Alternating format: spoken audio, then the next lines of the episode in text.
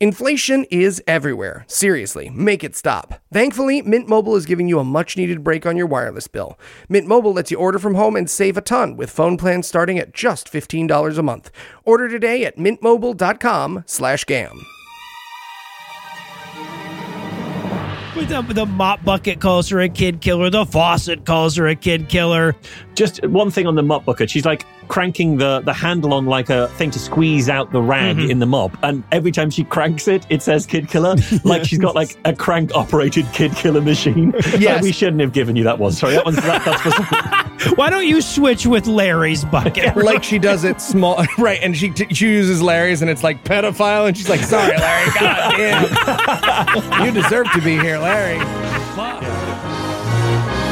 God awful movie.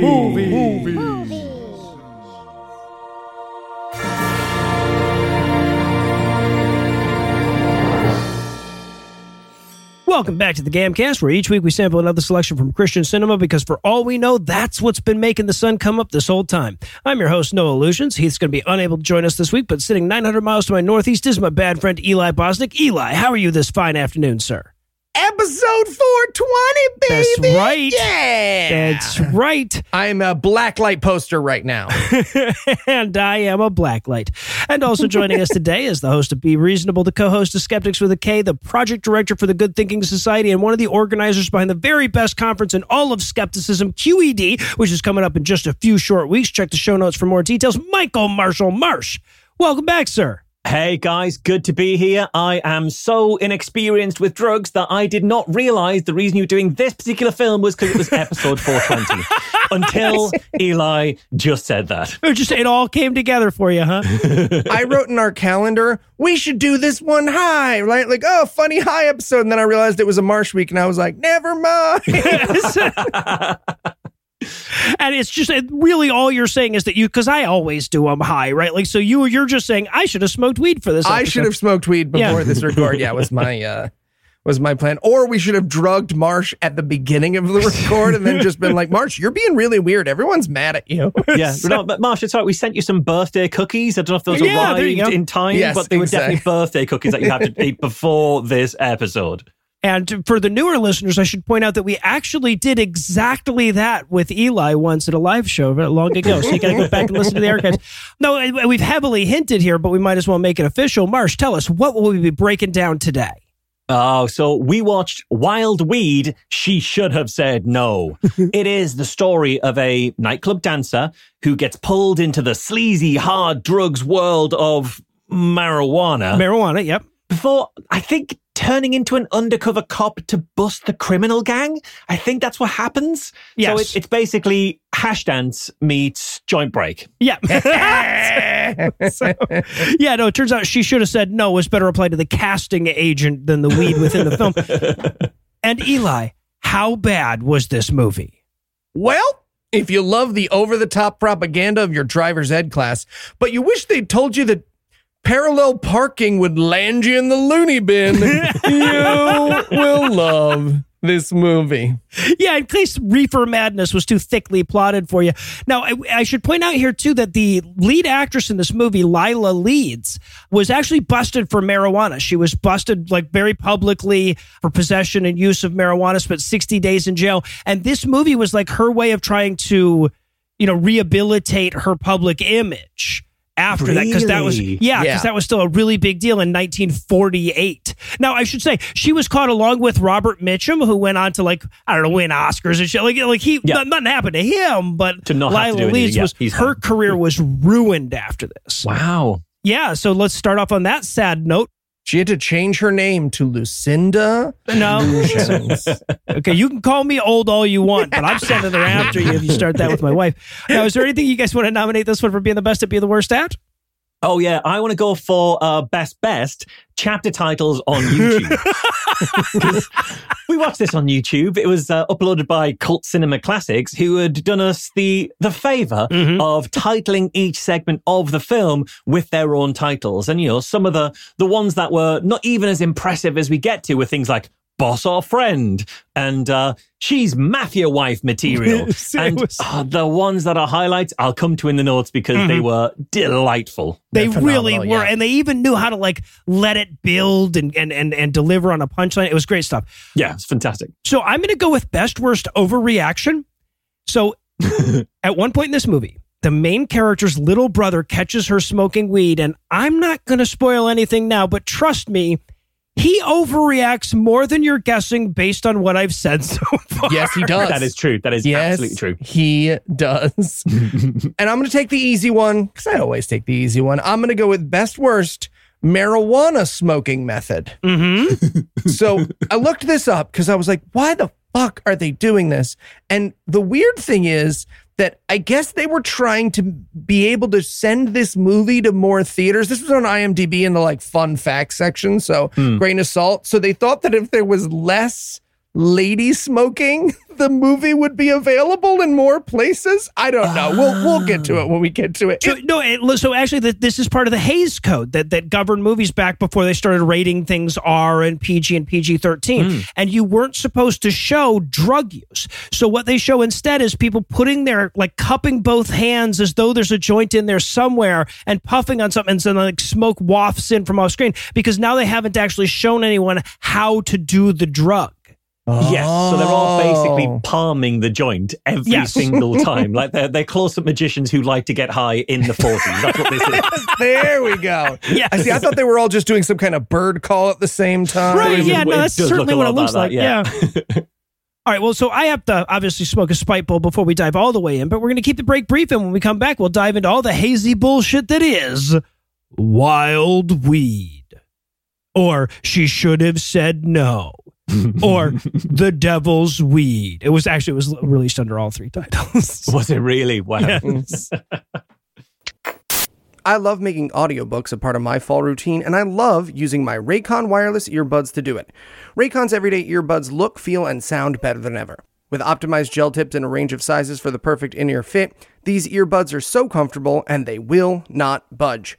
Raycons give you 8 hours of playtime and 32 hours of battery life. Raycon's everyday earbuds have over 78,000 five star reviews and they're priced just right. You get quality audio at half the price of other premium audio brands.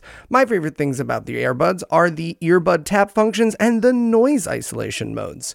In fact, when Raybuds sent us a pair to try, they were so good, my wife stole them from me. School's back in session, which means Raycon is having their annual back to school sale for a limited time only. Go to buyraycon.com slash GAM today to get 20% off site wide, plus free shipping. That's buyraycon.com slash GAM to score 20% off. Buyraycon.com slash GAM. All right, everyone. Welcome to the first ever writers meeting for Wild Weed. She should have said no. Boy. Wow, yeah. Now, Johnson, I hear you have an idea for this film. I sure did. It's a tale of intrigue, a real blockbuster, but with a great moral for the kids at home. Excellent idea. What do you think, Benson? I think it's just the ticket, boss. Hmm, I'm not sure. Let's run it past the gals in the office. Say, Betty, what do you think of my treatment for this picture? I think it's the bee's knees, Johnson. It's a real one-two. Uh, what about that southern girl? What does she think? Yeah, Helen, what do you think? Well, slap my mouth and call me Sally. This is just the hootinest tootinest treatment I ever saw. Say, is Helen's daughter here? You mean the one that lives in Boston? That's the one. What does she think of the picture? Yeah, what do you think, Eileen? It's good. That's all? It's good? Mm-hmm. You sure you don't have a more complex and verbose opinion? Mm-mm. You sure? Because I remember you having a lot to say about this subject. Yeah, I guess we'll just have to ask her twin sister who has all those previous things, but also has a lisp and a stutter. Look, I, I know this sketch is just to make me do American accents, Eli. I am not your performing monkey. I'm the editor of the Skeptic magazine, damn it. Uh, the sketch was just so you could make him do American accents, right? Oh, totally. Absolutely. Yeah, no, yeah, yeah. It's, I figured. I thought Michael Shermer was the editor of Skeptic magazine. No, he, he's the other one. Uh, the, the bad one.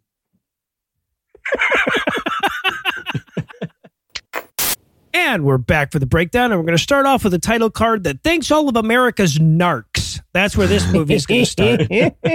Uh, this movie is so old that the title screen couldn't stay still. It was just it was one of those. yes. It's old. It was moving around. Like I didn't know movie titles could get Parkinson's, but somehow this one has. Yeah, it's really sad. It's sad. You hate to see it. They also spell marijuana like it was yelled at them across a football field. yeah, the old school like Caucasian spelling with the H. Yeah. Oh yeah, like it's impressive that a title scroll can even have an accent, let alone the accent of a rich, elderly, upper middle class aunt. yep. Like, Mara- marijuana. Yeah, exactly. So this this title scroll keeps going through. It tells us it's going to tell us the story of tea or tomato. Noah, were those things slang for weed when you were a kid? You have to tell us. It's like I- being a cop. okay, so I am totally laying that on my weed guy next time. He's like 25 years younger than me, so it's funny in the first place. But my, my slang never works with him. I was like, so you got that tea? And he'll go, what? And I'll go, the tomatoes. Hoping to purchase little tomatoes from you this Yeah, time. come on, man. Also, just one note on the credits here. At one point, it comes up and it says theremin effects by, and I'm like, color me surprised. Although I did also have in the credits uh, uh, like the ballet performance and the piano solo. Like you've you've brought me in for some kind of cabaret act. I was excited to see how those would fit in. yeah, I'm still not sure the ballet did. Did the ballet ever fit in? I don't recall a ballet. Yeah, mm. me neither. So, but then a narrator comes in and introduces us to LA, like the fucking LA tourist board just broke into the sound booth, right? Los Angeles, not yet completely covered in the set of a post-apocalyptic movie. Uh, yeah, right, right. Look, you can still see the sky. Yeah, but he says, but like every city, LA has its back alleys, right? Yes. And it says the darkest shadow in LA is marijuana, which is very much a sentiment brought to you by straight white men. If that is the darkest thing in 1950s or 1940s LA, right, is yes. marijuana. I was going to say, this is 1949. The American Nazi Party still existed. Hmm. yeah. So yeah, so so eventually we meet Captain Hayes. He is the chief of the narcotics division here in LA, right? He says, you know, every marijuana case tells the same story, a story of tragedy. And I'm like, yeah, you could end up a fucking podcaster. Cautionary Yeah, tale. his job as the police captain is to um, leaf through folders of paper and then occasionally open them, and but don't look at them for any more than five seconds before you le- move to the next one. That's how you solve crimes in 1950s LA. It's very much moving paper across a desk. Well, I think you're leaving out the most important part, Marsh, which is where he periodically picks a joint up out of the can of joints on his desk and then stares angrily at it to get motivation. Oh yeah, like he's trying to read its mind. Yes, absolutely. Who sold you? Talk, damn it, talk. Right, right. You know, I'm your friend, but we've got a cop here who wouldn't be so gentle with a joint like you. Are you familiar with the term canoeing, kid? Because we could canoe you real good. So there's also there's this montage of like secret agent marijuana handoff sales. Yes. Hmm. And I was I'm tempted to say that's not how it works because I've bought a lot of weed, but then I remembered Eli and my mutual friend Frankie who insists on selling you weed like this. Frankie ha- obviously learned to sell weed from wild weed. You should have said no. One joint at a time in a silk handkerchief. Honestly, that would be the most practical way I ever received weed from him. yeah, no, that's true. There's one fantastic handover as well where it's a guy holding a newspaper and then they just sort of shuffle the joint into his hand and then he moves off, but he moves off sideways holding the newspaper. So I just want to see that in wide shot and just see this guy like scuttling off like a crab with the joint behind the newspaper, like really strafing away. exactly. And I think this is also where the voiceover is saying about how the, this joint is like this harmless looking cigarette, which again is pure 1940s, 1950s America. You know, Yeah, right, This looks yes. like a regular health enriching, life giving cigarette that you might give, for example, to little Tommy, but it's actually something bad. right. Yeah, exactly. Well, and he says it's a gateway drug to cocaine and heroin. And I wrote, aren't those like cough medicine at this point? Yeah. Barely even took that out of the Coca Cola. But also, he's saying like it's a it's a gateway. If you the, marijuana is the darkest thing in LA because it's a gateway to worse things. Yes, to the darker things. Yes. So yeah, but then we meet our weed man, right? And eventually mm-hmm. this settles on this weed man. He's at a soda shop because he sells drugs to kids in high school. And it, the, the narrator even says he'll even sell to these kids in high school. And then we cut to a bunch of 30 year old kids in high school. 84 year old senators. Yeah, yeah. This is 1949, and those kids served in the war, and I'm Yeah. the first one. These are old kids. yeah. So yeah, so Marky, th- that's the weed dealer. Marky, the weed dealer, he's sitting at the counter and he says to the cashier, and I'm going to say this to the next cashier I see, change five pennies for a nickel pop. It's the best. the best. so so he could use the phone, right? Because he needs a nickel for the phone. And the kid comes up to him and he's like, Hey, Marky, because he's trying to buy drugs. And he says, Never say my name. And I wrote in my notes, Yes, it's far less suspicious to just gently touch hands with a stranger without talking. Yeah, right. But that isn't a standard that Marky keeps up for anybody else in this movie, because every the time anyone tries to get drugs off him, they use his name and he doesn't stop him, which makes me think that Marky just hated this fucking kid. Right. Just this one right. particular guy's, He's, Oh yeah, he's a he's a prick. Don't say my name. You don't get to say it. it's Don Ford's great grandpa. So so yeah, so but they're going to do a drug deal. Marky's going to sell him three joints for five dollars. That's twenty dollars in today's money. Oh, man. Better times. Am I right, Noah? Better I times. don't, I don't know. That's, that's some crappy looking joints for for twenty bucks. But yeah, and and and you know the kid's like, I don't know. That's all the money I got. And he's like, I'll take your whole allowance because I'm a heartless drug dealer. And he's like, Oh, okay. What a weird take on marijuana dealing to children. And they'll charge him too much. yeah, right. Well, but I love the way this exchange works because apparently what happened is Frankie went and put the joints in the coin return in the phone booth, then stepped out of the phone booth, haggled about the prices, and then the kid goes in to get his joints that he's just paid for. I wanted someone else to go use the phone while they were haggling. 100%. Absolutely. That should have happened. Ah, it would have been amazing. So, okay. So then we cut to all of these high school kids marijuaning, right? Which is mostly just cackling laughter. Yeah, but like psychotic laughter, like super evil laughter. I mean, if this wasn't exactly how I behaved when I was high, I could also join this scene. But Yeah, I I- just- at least one of you have seen me at, laugh like this when I've consumed marijuana, so I get it. I do get it. And given my reputation for over laughing and everything on the podcast, I don't know that I can dispute this reputation of marijuana either. So yeah. But the- one of the girls goes like, "I'm on a great big purple cloud, and it sure is purple." And I'm like, "Okay, that was probably worth twenty bucks for three joints." They both have purple based like metaphors that they're going through while they're high. And I'm like, okay, so someone told the makers of this movie that marijuana makes you hallucinate purple. Okay, we get it. Yeah, like a copy of uh, Hendrix Purple Haze fell backwards through a time hole, and then that's that's their only experience. And of that's how they used it. Yeah. Yeah. Also, they're, they're smoking that specific type of weed that makes you incredibly energetic, lively, and desperate to go out dancing. Yes. it's that that particular type of weed. Yeah, yes. So yeah, so they, so they head out to dance. They're driving around under the influence of marijuana. I wonder what will happen. Car wreck, right? Un- underneath the uh, the the safe driving uh, billboard, Yes. they've had an ironic car crash. Amazing. yes. Yeah, well, so we don't see the car wreck, of course. They drive off, we hear a scream, and then the camera pans up to this billboard that's like, you're probably going to wreck your car if you drive around on weed. So, so we cut to this hospital where one of the girls is coming out of surgery and her mom's there, right? And she's like, oh, well, let me place a comforting hand on her leg now that she's out of surgery, but she doesn't have legs anymore. Bam, bam, bam. Yes. So, did the doctors not tell the mum we're going to amputate the daughter's legs? Because, like, I'm really glad that doctors these days have stopped doing that childhood take something away under the sheet memory game, but with patients' limbs, which apparently they did in the Yeah. 1940s. Right. They were like, no, this will be funny. Let's surprise her. Let's surprise her. No, give her a good old pat on the knee. Yes. Also, this is where my best best really started to kick in because this scene was titled "Look, Ma, no legs." Yes. Perfect. Yes, marijuana stole her daughter's legs. We get another scream from her, and then we cut over to Captain Hayes explaining that the other three kids all died, right? The legless girl was the lucky one. Yeah. and it's like, oh, well, they died in a crash. Why didn't they just make the sensible choice of sticking to the five beers they were legally allowed to be drinking at the time? they had to smoke weed as well.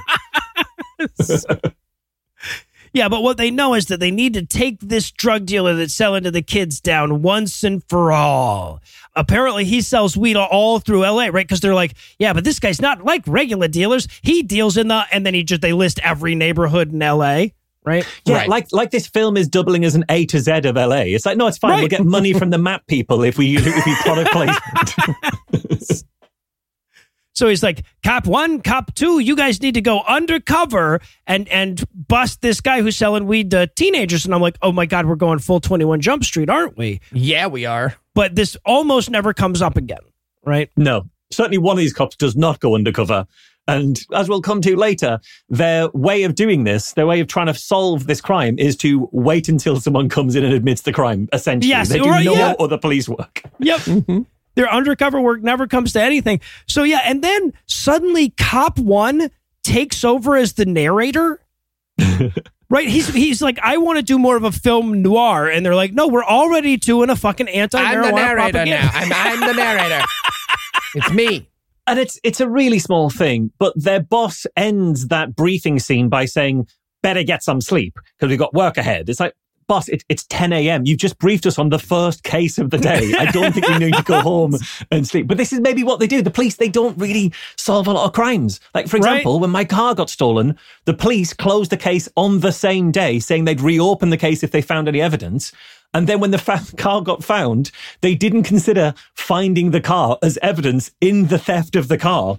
That officer, still an officer. So, you know, police don't solve that many crimes. That's all I'm saying. they- Twas ever Maybe they do just go. To be fair, both these cops and the cops that didn't find your car did an excellent job of not killing black people. So I'm saying they used to do it better So and they're doing it overachieved. better. That in is true. England. Yeah, right, That is by standard. true. Yeah, yeah. Count your chickens or whatever.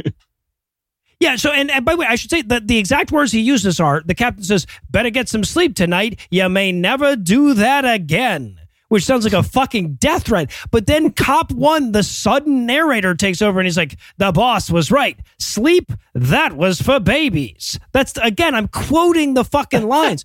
He's like, so I went home and I brushed up on my jive talk yeah. yes. and got to work. We will never get to hear his jive talk, by the way, unfortunately. This is that's no, 1950s jive talk was mostly just slurs, so they cut No, it. probably, yeah. Although we do hear a tiny bit because he said, I played a solo in the malt shop, which is uh, my new euphemism for masturbation. So that's, I've learned something from this. I can go ahead with that. Ooh. Or was he, Yeah. uh, you know, playing a solo in the malt shop? Hey, Marsh, does it look like malt? Because you should go to the doctor right now. You should leave this record, stand up from your computer, find the nearest hospital. So, and then, by the way, just as we're going, like, wait, is the cop the narrator now? Then the fucking bartender muscles his way into the narrator's booth for like three sentences and then disappears from the film forever. It's me. Yeah. It's me now, damn it. It's like a quarter of a scene. It's so weird. It's one of the weirdest things I've ever seen in film. Yeah. So okay. So meanwhile, we cut back to Marky, and I guess he's uh, like selling weed to all the dancers at this nightclub. Yeah. Yeah. So we get him going into the dressing room, and this is where we're going to meet Rita and Anne. Now, Rita is already ruined, right? She's already a dope fiend. But Anne is a good, innocent girl that's just working at the nightclub to send her brother to college. Yeah. Her brother, who's a three legged puppy. Yeah, right. Yeah, exactly. Yeah, don't fuck her. She's got a sad backstory, you know, like a contestant in the final rounds of a reality show. Yeah, That's what we have going on here. yeah. Also, Rita Sezavan, you know, she's only working here because she wants money. It's like, yeah, you're describing jobs, lady. We're Yeah, all, that's we're how all jobs working anyway work. because we want money. Right.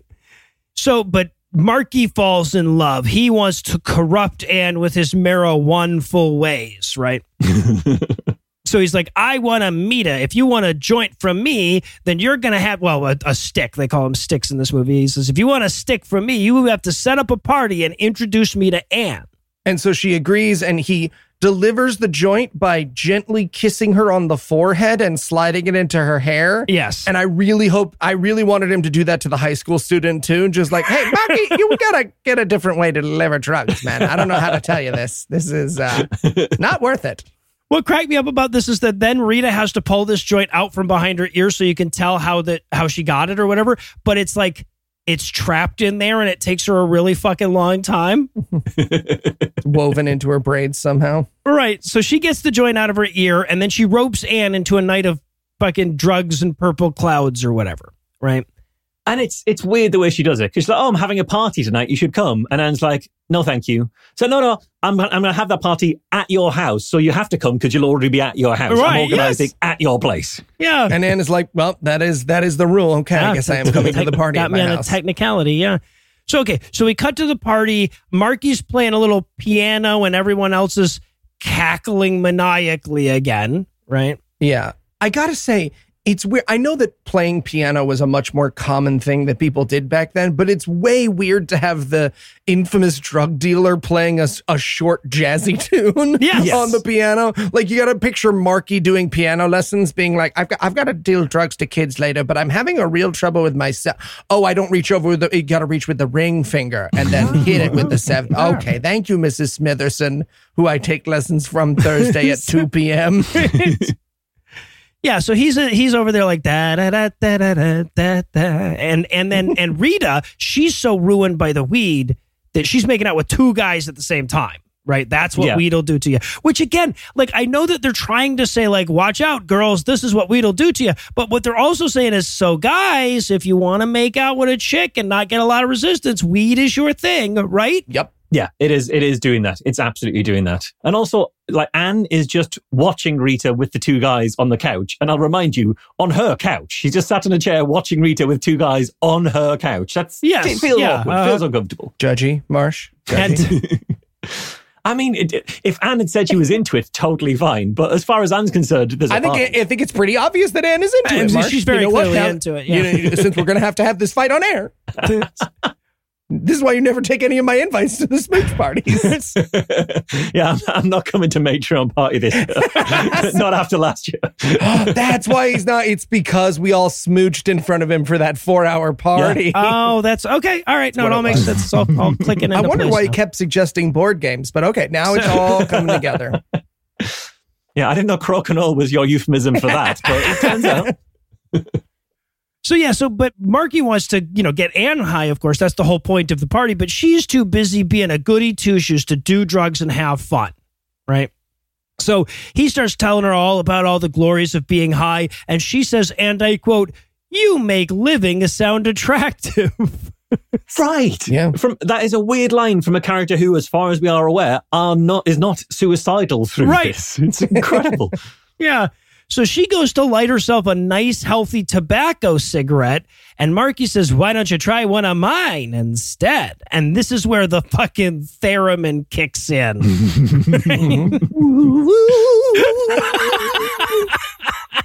I wanted them to turn and there's just a guy playing the theremin. Chris, do you mind, man? It actually sounds really good. Nobody likes it, Chris. Yeah, he's, Nobody. he's like the heroin dealer. So every dealer has to bring their own instrument and do right, an yeah. opening there you go, backtrack. yeah. so yeah, so she tries to say no, but he shoves the joint in her mouth anyway. And then Right, Rita this is the fifties and no means no had not been invented yet. Right, Yeah, exactly. exactly. Right, yeah. And Rita sees this and she's like, oh, guys, let's peer pressure Anne into doing drugs. right? And Anne eventually she gives in. She's like, well, maybe one puff won't hurt me. And I'm like, ooh, famous last words, right? Theremin guy's going fucking wild back Yeah. then. He's playing the fucking national anthem. Yeah. So, okay. So she smokes weed in the weird cupped hand way that we were discussing earlier. And Rita explains that she's doing it wrong. She's supposed to smoke it. She demonstrates. Rita demonstrates. So apparently, you're supposed to smoke it like you're drinking boba tea through a plastic coffee stir. Yeah, or, or like you're you're playing the world's smallest oboe, like a tiny, tiny little oboe. yeah, there you go. Yeah, Or trying to suck the meat out of a crab leg. That's essentially what she's doing. yeah. Also, I just want to say this is not a realistic movie at all. If this movie were accurate, she would have a beginner coughing fit for an hour and then spend the rest of the evening asking anybody if there was, quote, anything in that weed. So yeah, so, so but we watch her slowly don a, a high smile, which was just my reason for being. That was amazing. And and then she goes, My head is so light, it's like I'm floating. And Marky goes, That's because all your troubles are gone. and and now and now she's in. She's hooked. Right? Mm-hmm. In fact, so hooked that Marky plants a big old kiss right on her lips and she doesn't even resist because of the marijuana. She should have said no. All right. Well, it looks like Anne is well on her way to corruption, so we're going to pause there. But we'll be back in a minute with even more wild weed. This episode is sponsored by BetterHelp. Do you ever find that just as you're trying to fall asleep, your brain suddenly won't stop talking? Do your thoughts start racing right before bed or at other inopportune moments? It turns out one great way to make those racing thoughts go away is to talk them through. Therapy gives you a place to do that, so you can get out of your negative thought cycles and find some mental and emotional peace. If you're thinking of starting therapy, give BetterHelp a try. It's entirely online, designed to be convenient, flexible, and suited to your schedule. Just fill out a brief questionnaire to get matched with a licensed therapist and switch therapists at any time for no additional charge. Get a break from your thoughts with BetterHelp. Visit betterhelp.com slash awful today to get 10% off your first month. That's betterhelp, H-E-L-P dot com slash awful. Come on now, Anne, don't be square. Try a puff. Yeah, I promise it's a ride like you never had, babe. Oh, all right. One puff.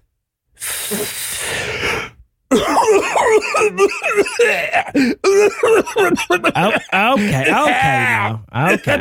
You, you all right?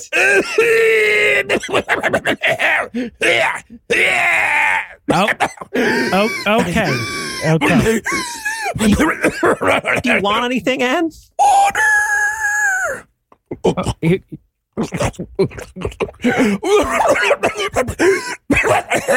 But it doesn't seem like the water helped. No, no, it, it did not. There. Now, who wants to take advantage of me sexually? I don't think I ever want to have sex again, Anne. Me, me neither.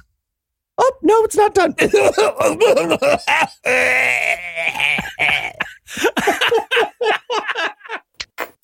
And we're back for more of this shit. We're going to rejoin the action with Anne's brother getting home from college. Now, this is, of course, the night after the big weed party, mm-hmm. right? So he walks in and it's all just strewn with drugs and debauchery and whatnot.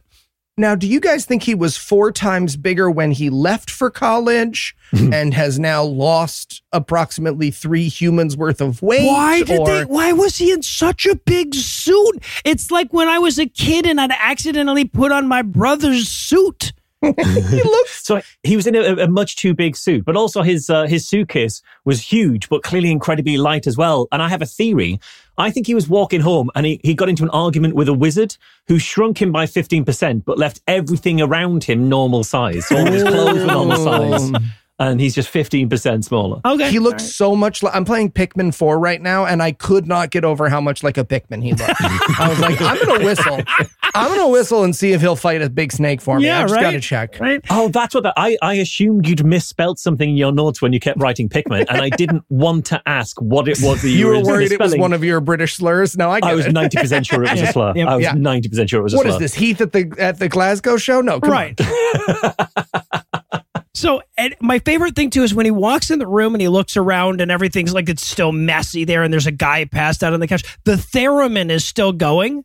So we have to assume that the heroin dealer stuck around, right? He's just still there, you know, just like we're doing mood. Yeah. I guess. But they've destroyed the house with their, you know, several hours of smoking a joint. But by destroying the house, it's like they've locked, knocked over the lamps and the cushions. Almost specifically, just the lamps and the cushions are knocked over. Yeah. Yeah. They knocked over exactly what Mrs. McGulligunny, who lended them their house for this shoot, would allow them to knock Yeah. Well, right. Right. Yeah. Exactly. Yeah. So he goes to the dude that's passed out on the couch and he's like, "Get out of here now!" You know that's uh, or something. And the guy leaves, and then he goes to Anne's room. He looks around, and her room is also a mess. Now I expected, you know, that she'd be in bed with Marky, but she's not. She's just in bed. No. No, the, Yes. yeah, the Hays Code also forbid men and women in beds together. So But we do follow around the room to see her leaving like a trail of claws to the bed one by one, like like she was fleeing from a bear to her bed. It's just like Yeah. you Right. throw a piece of clothing down there, the bear will stop and sniff it, and you can get into your bed safely. yes, Yeah, and the shot is panning in such a way that the narrator might as well come in and go, "You guys know what happened, uh, Right. Here now." right. Yeah, it, it honestly it feels like it should resolve on a dildo, right? Like like the end of his visual journey.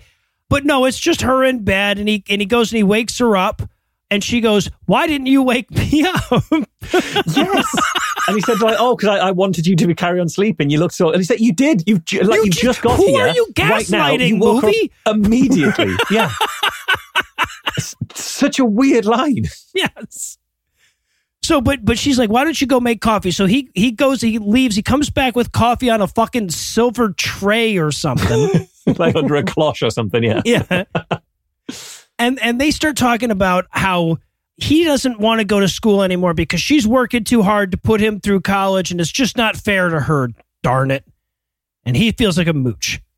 And he's going to college to paint. So he's going to be the, the art student who is anti weed. So, like, the single art student who is anti weed, I'm assuming. It's just him and Hitler being like, no smoking weed for us. Am I right, Adolf? yeah, man. yeah, exactly. Super cool. So- yeah, and eh, but then she remembers that Marky said something the other day about how she could make a lot of money in a different job, and then it wouldn't be a problem at all to send him to art college, right? Yeah. And, and by remembers, we hear Marky continually saying that over and over again. I thought it's a bit weird of Marky to have left behind like a recording of him saying some of his lines in her bed once he left. Something to remember me by, toots. yeah. All right. So then we cut to like I guess Bob is now I don't know at Rita's house or Rita's at his house, but he's now confronting Rita about why it was that there was a dude on the couch and everybody keeps talking about Marky, right? Right. And she's like, What's with all the question, kids? Anne had a little party, that's all. And he's like, Well, I'm sure glad I missed that party. And she's like, Why? Do you suck? Well, and then he just he repeats the conversation he had with Anne about not wanting to mooch off of her, and we're like, didn't the movie is the movie not watching the movie? We already know this, Mm. right? Mm-hmm. But finally, just uh, he goes to leave, and then he's like, "Wait a minute, one more thing. Who's Marky?" And Rita goes, "You're a drug dealer," and he goes, "What?" And she goes, "What?" Oh, and this is also where Rita's saying, no, you don't need to quit because Anne's going to get some more money. She's going to start doing a speciality act at the club, but it's going to be a surprise, a surprise speciality act for her brother. And I thought, this is a speciality act at a nightclub. That's a surprise for her brother. Like, is he going to be the first to get one to like get his beer bottle opened? Is that Oh, what's yeah. the surprise? Do you play ping pong there, kid? this is important. Here's a banana and here's Lizzo. You work Oh, it out. Jesus Yeah. Too soon, Marsh. Too soon. Our hearts are recovering. No, no, it's a get ahead. It's fine. Our rec- oh, it's is a get ahead. no, it's this okay. is- We're okay. It's a get It's ahead. fine, You it's will fine. be by then. We're over it now. All right. So so so then we cut over to to Marky. He's going to see his boss, right? Because drug dealers have bosses. And their bosses have offices, you know, with big mahogany desks and What? secretaries. What's in the drawer of his desk? drugs. Dr- these are the financial reports. Oh, for, Oh, but the, for the drugs, yes, exactly. but the boss is mad at Marky because he's seeing in the news of this, this, all this stuff about this fatal car crash that these teens had at the beginning of the movie, and he's pretty sure Marky's the one that was selling them weed, right? And that's going to bring the heat down on him. Exactly. Is this where he says, where Marky says that the boss here, which is Jonathan Trainer, I think is the name of the boss here, Mhm. he says the boss is, it goes through three suits a day? Yes, He says, oh, you're a big fancy guy with your three suits a day. Like, why does he have three suits a day? Like, please just, I want the movie to just stay there for a moment. Like, is he, is he sweating through the suits or is he shitting himself and needing to change? And does he change at work? And if so, do the staff notice, but then pretend they haven't noticed because they don't want to ask because they know it's going to be a whole thing if they bring it up and they just pretend he's still wearing the same suit? Oh, this afternoon suit? yeah, right, right. Oh, did someone notice I've changed once again? Oh, yeah. Hmm? yeah, such Guys. a weird fucking line. Very fancy. But Trainer tells him he's going to have to raise the price for his weed now because he's bringing too much heat. But just then, he gets an old timey phone call, right? And, and by just then, it is literally punctuating the sentence. It's like, well, I guess I'll buy those drugs for you as long as nothing happens to your supply. Ring, ring, ring, ring. What could that be?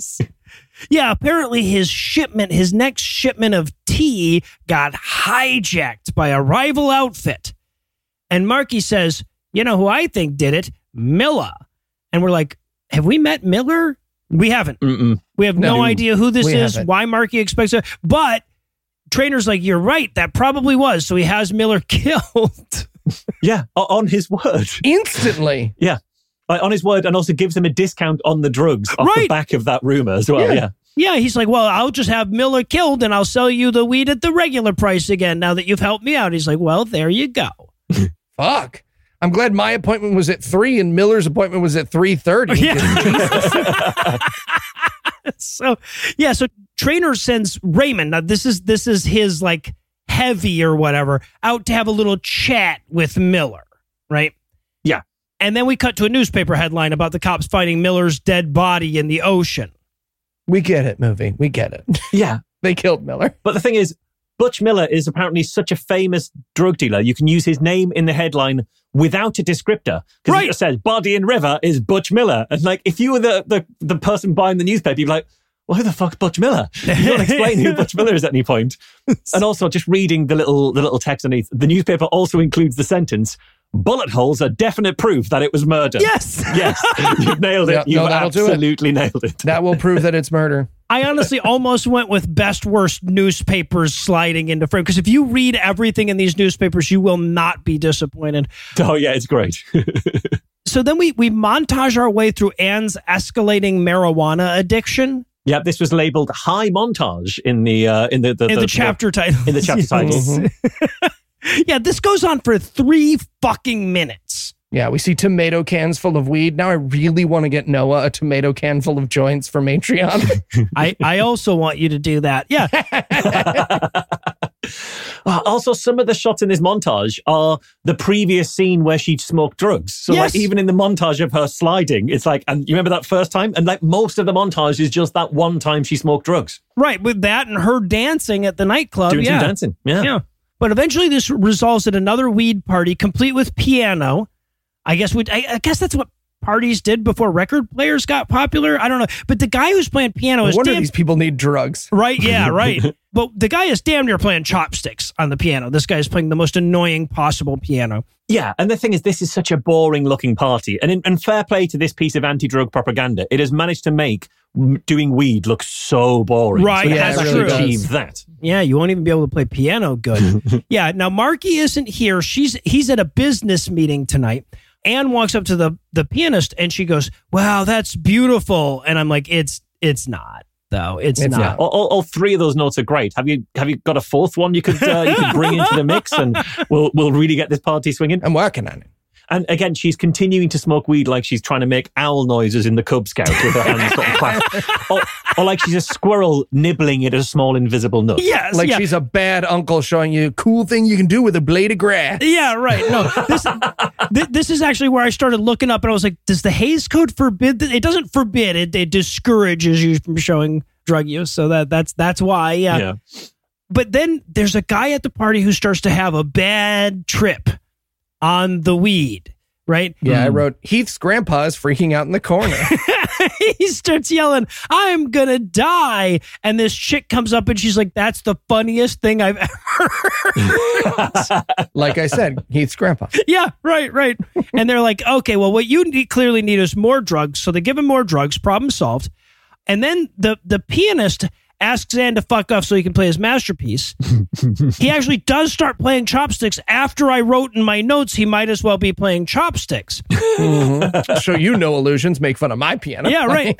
But then this pianist, who we've never we've never seen this character before up, uh, until this point, he starts fantasizing about playing piano at a big concert hall. So for two and a half minutes, we watch this fucking piano player play piano at a big concert hall. Well, this is something for the kids, you see. You want some wholesome entertainment with your informational drug film, and why not a concert from, let me check, Doug Mastrioni. that sounds like a good Don't y'all pianist name. Sure. Want a concert from Doug Mastrioni? yeah. Yeah, it's such a long scene. It's so fucking boring. This scene was labeled by the chapter titles "Existentialist meets the absurdist." Apparently, and honestly, I, I get it. I do Yeah, get it. exactly. Yep, yep. But yeah, so he plays this whole uh, concerto, and then he fucking theremin doodly doos his way back to the party to take some bows, right? Yeah. So the piano song ends, but I'm gonna die guy realizes then that he needs some air, so he goes to the window, the window won't open. So he just punches his way through a few panes of glass, like you do when you're on the weed. but it's even funnier than that because it's one of those things that has like the tiny square panes. Yes. So he's not even breaking through the window. He's just punching holes in the square panes and he's still trapped. He's like, I got it. Oh no, I'm still I'm still in. This I didn't just- that didn't help. my hands What hurt. I do a second? Why would I think a second one would help? That's dumb. That was dumb. Yeah, I'm like he's going through like piece by piece of a stained glass window. I can, I need to get the, the halo on the Jesus, I can the, the face on the Jesus. It's like just stabbing at it. All of a sudden, Jesus puts up his hand like the Three Stooges.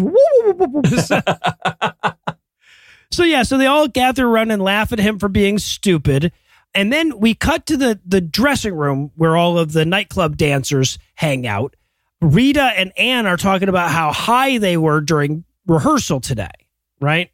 and you know what they say? Being high famously makes you a worse dancer. Yeah, right. Well, I, I feel like it probably does. I, I don't know. I, I I I couldn't get worse, so I don't know. But but yeah, Anne says, "Wow, I was all feet," and I'm like, "Is that a thing?" I don't think. oh, I wish. It was I a feel like that would be good if you were a dancer. Yeah, that'd be uh, pretty decent. There's a couple of perverts in our audience that really wish that was true.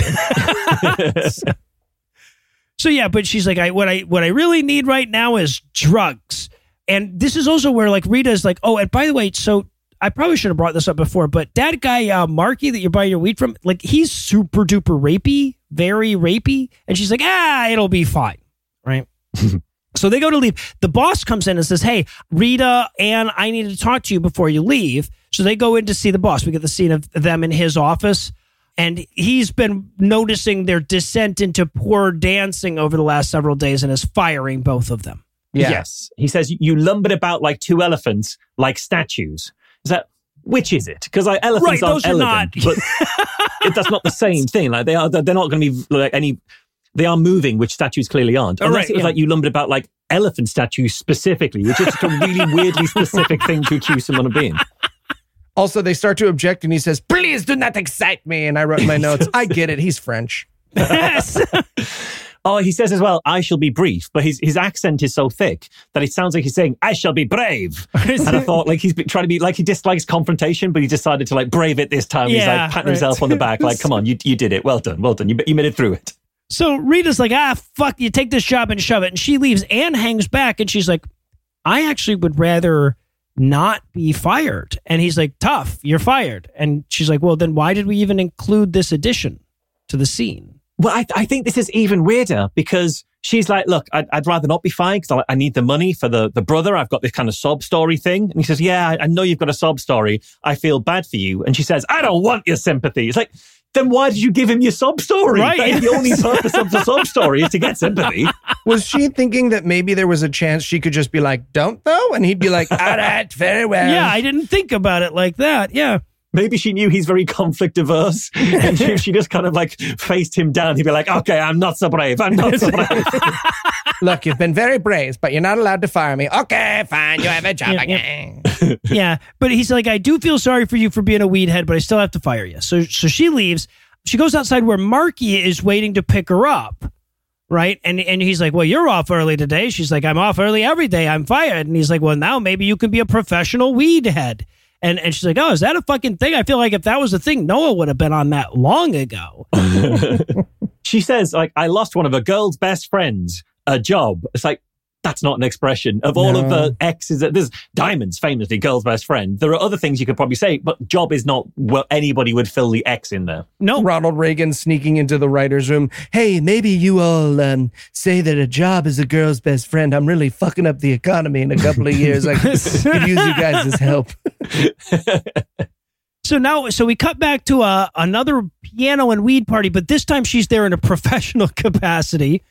Her job is to dress like a goth flapper and, you know, give everybody the hard sell on the joints, right? Yeah. Yes, she's she's absolutely joined the Addams family. Yes. And Marky stops her like a fucking idiot because Marky doesn't know fucking shit about marijuana sales. The thing marijuana lovers more than anything in the world, second only to a blacklight poster and a cartoon mushroom who is also stoned for some reason, is when someone talks to you about your weed to tell you about why it is more than just normal weed that you're supposed to smoke and get high. yes. Yeah, absolutely. that shit. No, she's killing it. She's like, step right up and let me tell you all. And he's like, fuck you, just sell them to joints and shut up. Yeah, we've all got like carnal barker for marijuana in here. That's exactly Yes. what she's doing. Yeah, she's really going for it. yes, exactly. And he's just playing piano at the same time as well. And is this this thing that you that I'm sure you've told me about where like your dealer asks you to smoke at his place while he plays you like some of the music that he wrote, but like you don't want to get on his bad side, so you do it, but it's like it's super boring. it's a lot like that. Yeah. Correct. It is a lot like that. But just as she's selling these drugs and telling everybody how great they are, her little brother comes in unbeknownst to her and catches the end of her weed sales pitch.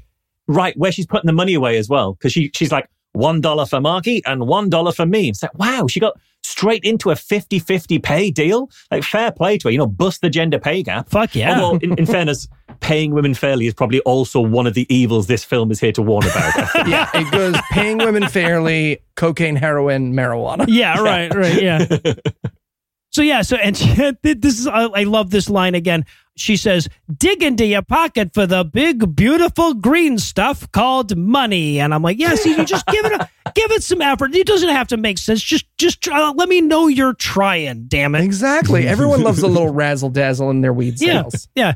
So yeah, so but Bob comes in and he's like, "Sis, I'm so disappointed." He knocks her joints to the ground, which is very rude, right? It's all of us. Well, sorry, all the stoners in our podcast have a. Okay, Bob, don't take it out on the weed. Okay, man, Yeah. you're not- we're not ruining weed here. You want to hit your sister? Hit your sister. Oh Jesus! I don't have that in my notes. Let me be clear here. Speak for your own notes. But yes, and Marky's like, "Hey Bob, why don't you take this five dollars and go fuck off until tomorrow?" he does. Well, he says, "Go get a double malted," or as Marsh would call it, two comes. But he does give him whiskey money and tells him to come back tomorrow. But he lives there. That's his house. So like, Yep. Does he? He wants him to go live in a whiskey overnight and come back in the morning. I love that you hear malted and can only think whiskey. How very British of you. So, so the next morning, Anne's leaving the house. She's in a very smart skirt suit, probably going out to look for a job. She goes to the garage. She opens the garage where she finds that Bob, the little brother, has hung himself in the garage, suicidally ashamed of his sister's weed smoking. I wanted him not to be dead because he's so little and his head's so heavy. He's just like, "Do you mind helping me down?" Oh. and actually, it turns out a lot of a lot of the weight's on top of the rope. I'm actually just a little uncomfortable. and, and, and so, in case it wasn't clear, by the way, this was my best worst overreaction. She gives the great movie scream and everything. And then a newspaper slides into place again. Just every fucking word on it is amazing. It's superb. Yeah. but it says brother of famous nightclub dancer commits suicide in garage. Honestly, if when you die, the thing they list is your sister's profession, Right? maybe maybe suicide wasn't the worst choice. That's all I'm saying. That's all I'm saying. Also, your sister's ex profession because she isn't a dancer anymore. Right? Yeah. But the subtitle is Robert Lester, brother of attractive nightclub Yes! dancer, was found hanged. So, like, I really hope that his tombstone reads, "Here lies Robert Lester. His sister was totally fuckable."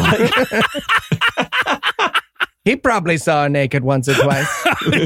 Come on. went, went off for a single malt. Yeah. You know what I'm talking about. that big old head. Use it as a fishbowl. And then the narrator shows back up out of nowhere. He reminds us that Captain Hayes was part of the movie. Hey, everybody. Sorry, the cops have been doing something. We all the have. time. It's the 21 Jump Street kind of a thing. what were uh, we doing? we were following Marky. Yeah. We couldn't catch him doing any crimes. Well, so this is actually where they first get, uh, like get clued into the whole Marky thing, right? Because they're like, oh, you know, a guy committed suicide in the garage of his sister's house. That's probably weed related. We should probably look into that, right? No, it's it's even worse than that. It's Hugo, the boss from the club, heard about Bob's suicide. He was like, Bob, isn't that Anne's brother? I know Anne, she was doing drugs. I'm going to go to homicide and say that this is probably, uh, he's probably been killed for some of this. Because then the film says, like, Hugo went to homicide, who passed him along to narcotics. So, like, we do not need to know the details of which police departments he. Hugo called 999, where he spoke for a while with an operator who said, "Come into the uh, come into the station." And then he spoke to the desk sergeant for a while. It was quite busy. it was actually very rude when y'all when all things considered. yeah, yeah. He went to the police. So the police's attempts to crack this case have been in order. Number one, go home and get some sleep. Number two, wait for a kid to die and hope that someone who knew his hot sister comes to tell us about well, the drug she's doing. I feel like you left off brush up on our jive talk. So. I'm sorry, Obviously. There was a lot of jive homework. yes. they were actually first in jive on their Duolingo apps that week, March, if you had checked. And also, I love this moment because we see Hugo down the boss, the nightclub boss down at the station making an ID on Marky, right? So they hand him all these folders and they're like, you know, which one of these people is is the guy? The first fucking folder that he opens up is Rita. yeah, it is. It's fucking Rita. Like, he's like, well, it was a man. I already told you it was a man. Yeah. so, I, I really wanted Hugo to have to like wake one of the cops up from the nap that they've been taking since yeah, that initial right, briefing right. as well. So yeah, but but they figure out that Marky is the bad news, so they start following Marky everywhere he goes, and this is what leads the cops to also start looking into Anne as well. But this is where they say that Marky lived in a fishbowl on the end of a string, and like. I don't think you need the string no, if he's in the fishbowl. He's not. He's not going. Nobody ever puts their goldfish on the lead. It's not going in. These were the que- these were the questions I had, Marsh. I had the same question. Thank you. so fucking weird.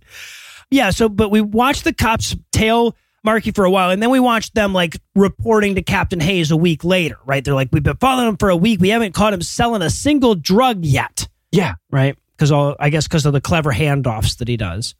And so they decide to go and see Anne you know, the person that Hugo came in to say, you should probably see Anne. Her brother just committed suicide. You should see Anne and the one that I know, the one in the paper, the one whose name is in the paper. Could you go and see her? And they're like, yeah. got it, Marky. You're right, right. We're looking for Marsha's car right now. oh, God. At this point, I wrote in my notes, they're using so much bullshit 40 slang that I no longer know what the hell anyone is talking about. Yeah. yeah. Oh, and there's a line they say about Marky. They say, we don't know his source of income. It's like, guys, it's drugs. It's, it's, it's drugs. definitely drugs. drugs. That's why you're following him. Yep, that's the whole thing. So, okay. So then we cut to Rita going out on a date with the two guys that she dates. Well, the two guys are waiting for her. Like they're all complaining because she's taking too long because she's a woman, right? Yeah. yeah. Imagine having so little content to your movie that you open with a scene of guys being like, bored. yeah, and one guy going, Rita. He calls it Rita. And yeah. I don't know why he calls it that. Mm-hmm. Come on, Rita. So yeah, so they're, they're like, we should go see Anne. She's feeling really bad about all the drugs that she's been doing. I figure we should go do drugs with her and, and help her feel better about that. Right. So we cut to Anne and she's like, she's on the phone. She's like, Marky, I got the shakes. I really need to see. yeah. yeah. And I would say that this is a silly thing to say about marijuana, but I once traveled through a Japanese airport with Noah and Lucinda where they weren't allowed to smoke. So I get it. What I'm saying is, I get it. so, well, I was about to ask, like, is weed withdrawal shakes a thing? Then I thought, well, I can't ask Noah because you'd have to have withdrawn from weed, right, which means you've right. gone a little while without smoking. so let me let me be super clear. That was because we were both cigarette smokers at the time and couldn't have a cigarette. That's not. It wasn't wasn't the weed. I turned around and he was wearing a suit, Marsh. He didn't even bring a suit with him, but 11 hours without weed, he was suddenly wearing a full three piece suit. Somehow his hair was short and everything. It was short. Yeah, it? no, it, it was yeah, in a crew yeah. cut. so, so we cut to the cops. They're staking out Marky. And when Raymond, that is trainer, his boss is heavy, right? The henchman hmm. shows up to like take a little ride with him to go see the boss right? Yeah. And the cop's tire pops, so he loses him. And I wrote in my notes, shit, we got to get a second policeman. Yeah. Right? they have a second. What is the other cop doing? We never saw him. Did he die? Did that actor time. quit? He's brushing up on his goddamn jive talk. He's getting so good. He is so good. so, but but then the, because the because the tires popped, he has to go to like a payphone and yes. call the police station for a lift. Like his mom getting him to pick him up from the party early. Why did they include that scene? We would have figured out that he didn't just die there on the side of the road. but they felt the need to keep that in the movie. Okay. So then Marky goes to see Mr. Trainer, his boss, and the boss is going to send him to Arizona to pick up the weed. Now, possibly my favorite moment in the entire fucking movie is when he explains, the boss explains to Marky how the pickup is going to go. He says, you're going to drive out to Arizona. You're going to stop at a mechanic near, you know, fucking blah, blah town. And when you do, tell them you need gas and a new tire. They'll know what to do. I feel like a bunch of people accidentally get free weed. I think that would happen. How many times do they start loading tomato cans and a guy's like, What are you doing? And they're like, Nothing, nothing, never mind. Thought you were someone else. Also, the thing to bear in mind is in the previous t- scene that we've seen this boss, he's complaining that his shipment has gone missing. Yes. And he kills one of his employees over it. Like, how many employees has he killed because his code is this shit? Right. They're just giving his shipments away left, right, and center. because the code might as well be do you have change for a 20 and the answer might as well be sure do yeah and also by the way he doesn't tell him the name of the mechanic shop we just know it's near this city so. Oh, there's a brilliant bit as well where Marky is saying to Trainer, Are you going to kill me? And Trainer says, Are you worried? It's like, well, yeah, if you're going to kill me. Like, if you're not going to kill me, then It very no. much depends on the answer to this question exactly. If your answer is yes, then yeah. so okay so then the, the cops go to check out anne they go to anne's house and damn it if there's not a weed party going on there at just that moment This is such a big house. Like she was affording a house this size on a club dancer's wage. Like maybe I should be a club dancer slash weed dealer. This is a massive house. maybe Well, you first should be all- looking for a house in 1949 Yeah, I was going to say, first of all, it's 1949. Second of all, you, Marsh, should absolutely be a club dancer slash weed dealer. well you would be yeah no that's amazing yeah, at it. yeah really I've got the legs for it. I've got, You've the, got I've got the the gams. And now you've got the time. You have the extra time. It's going great. So yeah, so the, the door buzzes and she's like, "Well, that must be Marky." And she opens the door, and damn it, if it's not actually the cops, and they barge in the second she opens the door, which they're not allowed to do. she tries to run for like half a second. She's like, You'll never take me alive. Never mind. I'm wearing heels. yeah. right, right. Yeah, so that they they bust her and they bust Rita and they bust the two guys that are there and they ask about Marky, but she, and she's like, "I don't know, no Marky." Yeah, she's like staying tight lipped. Like she's really bought into this lifestyle. Like about a week ago at most, maybe two weeks ago, she was meant to be like an ingenue who'd never seen a joint before. And now she's Carmela Soprano. Yes. She's bought into this lifestyle very quick, very quick. Oh, I believe the chapter title here was "She'd Make a Great Mafia Wife." yeah, yeah, exactly. But yeah, but everybody's under arrest for weed partying now. so I guess things are heating up. So we'll, we'll take a break there. But first, let me give Act Three the hard sell. Is it just me, or has it been the same minute for a really long time? Am I driving okay? Have you ever really looked at a dollar bill, man? Find out the answers to these questions and more when we return for the devastating conclusion of Wild Weed.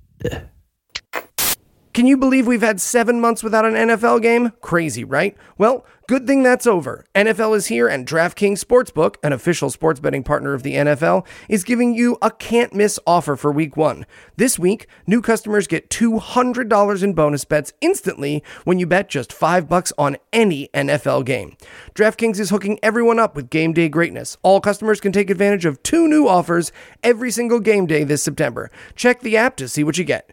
Download now and use code GAM to sign up. New customers can take home $200 in bonus bets instantly, just for betting 5 bucks. That's code GAM only on DraftKings Sportsbook, an official sports betting partner of the NFL. The crown is yours. Gambling problem? Call 1-800-GAMBLER or visit www.1800gambler.net. In New York, call 877-8-HOPE-NY or text HOPE-NY 467-369. In Connecticut, help is available for problem gambling. Call 888-789-7777 or visit ccpg.org. Please play responsibly. On behalf of Boot Hill Casino and Resort, 21 plus age varies by jurisdiction. Void in Ontario. See dkng.co slash football for eligibility. Terms and responsible gaming resources. Bonus bets expire seven days after issuance. Eligibility and deposit restrictions apply. Gladys, send in the new girl. Thanks so much. Well, hey, friend. I thought I might wilt like the willow waiting on you to call. Yeah, sorry, babe. I've been counting sheep. Well, yeah, they all make it over the fence. It's more Bo Peep that I'm worried about. Bo Peep is fine as long as she's got her crook, I hear. Well, what's a crook if? Ah, if if you don't mind, I'm I'm sorry. This is this is exhausting. Pardon? I can, can't we just talk like people? Isn't isn't this how people talk right now? No, no. There's no way this is how people talk. Not all the time. I'm losing my fucking mind. We're 11 sentences in, and I don't even think we've said hi yet. Okay, fine, fine. What did you want to say? Are you going to Cora's birthday tonight? Well, that depends. Does the dime on a dollar? No, please, tail just- No. Thank you, Jesus. Does anybody want something from my car? I parked in the back. yeah, yeah. D- damn it, Marsh, it's too late for that now. Way too late. Oh, but I practiced you in the break.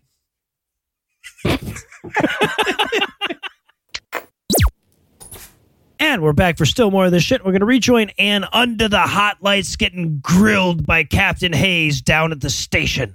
Yeah, he's he's like, please sit down. And she's like, it's a free country. I'm allowed to stand, aren't I? And he's like, well, this is going to take a while. And she's like, oh, never mind. Okay. Why would they include that? It was so fucking weird. She's like, no, I'll stand. And he's like, it's going to be more comfortable if you sit. And she's like, I hadn't thought about it that way. Okay, I'll sit. Yeah. So, and the first question is, hey, why did your brother kill himself? And that seems like an unfair question to open with, Yeah, right? straight in with a dead brother. Nice move. Nice move from the uh, the bad cop of their good cop bad cop uh, duo there. Yeah. But they explained to her that like she might as well roll over on her drug dealer friend Marky because, and I quote, drug dealers aren't even human, Miss Lester. Yeah. I feel like they are. He says the Markies, the Markies in this world aren't human. It's like, well, yeah, that, that explains Mark Wahlberg's daily routine. Okay, that's starting to make some sense. Oh, okay. actually. All right. So I thought they meant the drug dealers, but Marky's specifically. Okay. All right. That's fair. Also, her accent changes starting in this scene, right? Yes. We Yes. could acknowledge that. Yes. Yes. She suddenly started doing a British person doing an American accent for some reason. Well, she's going for that kind of femme fatale, mid-Atlantic kind of uh, voice that she hasn't been doing up until now. Right. Yeah, but she's she's hardened. She's she's about to go up the clink. Of course, she's going to start developing an accent. Oh, that's true. That's true. Yeah. So they're like, you know, he'll take advantage of you. And she's like, I'm immune to being taken advantage of by drug dealers. And they're like, he says, no, you don't understand. See, first they give it to you for free, but then they stop giving you the drugs once you're addicted. And I'm like, well, yeah, but that's what Showtime and Hulu do as well. Like, it's not inherently That's just true evil of to do. Yes. that. It's just a, yeah. I love the guy who tries to convince her is like, sure, weed is great, makes you feel good and it makes food taste better, It's significantly less bad for you than alcohol, but Sorry, what was I talking about? Yeah, I was going to do my- it. Point there. I I had a point. But she's not buying it, so they start to use props. They decide to bring in a girl who's strung out on too much weed, Mm-hmm. who apparently they've just had waiting outside the office. of Yeah, they've they've kept a drug addict in the office as an interrogation prop, and like surely, like we all got excited about what the 24 year old addict looked like, right? Because they go and get her her file out of the filing cabinet of every single drug taker in LA, the Yes, single filing uh-huh. cabinet of that, and it's like here she is at 21. Do you want to see what she looks like at 24? And surely we're all like, yes, please, show me what you think three years of doing weed does to a person. And of course, by now she's deep in the grips of psychosis. She she's wearing haunted house makeup now, she is that. which to be fair is one of the consequences of doing weed. No, like that that is- is, a real true. risk. Yeah, you no, could that- end up working at a haunted house. And the great thing is, like, once she's there, they're like, you see, look at her. And then it's like, take another look at the before picture. It's like, she's right there, man. Like, she's, she's- like, look at the before picture. Now look at her. You see? Fucking disgusting. Now get her out of here. Put her, put her back in the cage until we need to fight another hot suspect. yeah. she can't hear us. She's listening to fish. But that's it. Yeah, they're like, see, we brought her in as a prop. Now take her away. We're done with her for now. And you think that that's that's that, but no, that is the opening to a whole fucking I don't know, a, a scared straight tour Yeah. that Captain Hayes has been working on. yeah, he's got a whole zoo of former hotties. He's like, how about all of that? Gladys, look at Gladys. Gladys used to be really hot. Now look at her arm. and apparently she's on heroin. And so she's been doing the injections thing. Um, she appears to have turned into a zombie from the wrist up. Yep. Um, and it's like, this is what happens when you take the needle. It's like, guys, uh, PSA, never share your needles with the undead. You can catch Yeah. the zombie virus by doing needles with the undead. I really wanted Anne to be like, you guys know I do weed, right? I'm arrested for weed. Oh shit. Oh, um, fuck. All right. Well, we're gonna we'll go introduce you to a prisoner down here. She ate a whole bag of red hots. And she didn't really want to. Well, and in case seeing Gladys's arm looking like the guys who got radiation poisoning in HBO's Chernobyl wasn't enough, they then take her to Gladys's old apartment and show her that it's very small and cramped. Right. Right. It takes a while, seeing as how that's the best apartment like 50% of our audience can afford in the place they live. It took a minute for us to figure out that that's the point they were making. Yeah, I wanted Anne to take them to my house and have them be like, "Holy shit, what drugs was this guy on?" No, he's just just got a toddler. But the thing is, did they keep Gladys's house like preserved for just this kind of occasion? I tell yes, right. She's in jail. You would have thought they'd have rented that place the fuck out. But instead, they're doing the Universal tour, but for crackheads. I just wanted the person who lives there now to show up and be like, guys, can you stop using my apartment as a? I know it's a crappy apartment. I just like I'm I'm dealing with it. Yeah. but the fucking Universal tour is not quite over yet. They then take her to the psycho ward where drug users inevitably wind up. Right. Yeah. This is where we meet Straight Jacket Lady. Yeah, Yeah, I wrote in my notes. I mean, to be fair, most of these ladies just, you know, wanted a divorce or something. Yeah, But, you know, right, we're right, pretending yeah. it's weird. Some of them smoked weed too. Oh, Jesus. Yeah. Lots of other activities were involved with the insanity commitment in 1949. And uh, doesn't he say as well? And once you're here, you're as good as dead, essentially. Yes. Or at least that's the message they're trying to give us, yeah. Right. And then to prove that, they go and take us to an actual dead person, which is so wildly inappropriate. They take us to the morgue, and it's like, you see, they pull back the cover, dead. Put the cover back, and like, you don't get to use dead bodies as like st- scared straight props. Yeah. In this kind of way, this is wildly inappropriate. And keep in mind that they would have had to drive all the way across LA traffic to do this. Like she's like, Yes. no, I know what you meant by dead, right? Like I actually had a vision in my head of what you were talking about. Yeah, yeah. And when he pulls back the dead girl, he goes, This one's lucky. She killed herself. And I wrote in my notes, I mean, I get it, movie, but not cool. Oh, and I, I want him to carry on doing that, like traveling to do with something visual. Like this one's lucky, like she's kicked the bucket, and then we see them like drive to a hardware store where he buys a bucket. You see, bucket. This is a And bucket. carry on doing that. We really don't have a lot going on right yeah, now. Yeah, right, have right. It's, 40 it's either this or go six- home and take a nap, actually. Take another nap. It's like a little Italy pizza tour. We got a lot of stops and not a lot going on. We're never okay? going to find Marsha's car. Yeah, I- Yeah. I've been through the Jive Dictionary three times now. so, It's this or do a Beatles tour of Liverpool. Yeah, two options. so they go back to the office to wrap up their Scared Straight tour. Uh, she still doesn't want to help them, though. But the thing is, they get back to the, the office and then he summarizes the trip. So, like, it's weird that they waited to get back to the office before he summarized what she just seen. Like, what was the car journey like? Right. Was it just like an awkward silence? And if she tried to speak, he'd be like, uh, uh, uh, no, no, wait for it. Wait, wait, no. no, no, no, oh, I have a that? thing. Oh, I have a summary, but Oh, LA traffic, am I right? Don't answer. Don't answer if I'm right or not until we get back to the office. Okay, we can play one round of I'm thinking of a thing, but I want you to keep the moment. And this is also where, we, where he says, you know, and it's been two weeks since your brother killed himself. Like, two weeks? This has been two weeks. So she, she has only slid into all of this in two weeks. Yes. This is insane. Like she's suddenly like Lorraine Bracco from Goodfellas in the space of a fortnight. yes. Yeah, but she, yeah, she's not going to help him. So the lady cop comes to take her to prison. She goes to jail. The narrator cuts in and says she was sentenced to 60 days in, in jail for the weed. That, by the way, was Lila Leeds' actual sentence. That the, this actor, she spent 60 days in jail for weed. Oh, and God, maybe it says something about my work life balance, but I would kill for a 60 day prison sentence right now. Just, oh, eating ramen noodles. I just realized I'm thinking of Heath's life. Heath's Yeah, no, life and a right, prison actually, sentence yeah. are very similar in my mind. But the thing is, 60 days. The criminal stakes that we're supposed to be so worried about in this film is at most a two month sentence. This is Yes. not Pablo Escobar level stuff that No. we're talking about here. Yeah, so so but we get a little montage of her going to weed prison. She's not having fun at all. But then the narrator, upon realizing that, yeah, but I guess 60 days in jail is not really that, bad. He's like, also, also, she still feels guilty about the dead brother.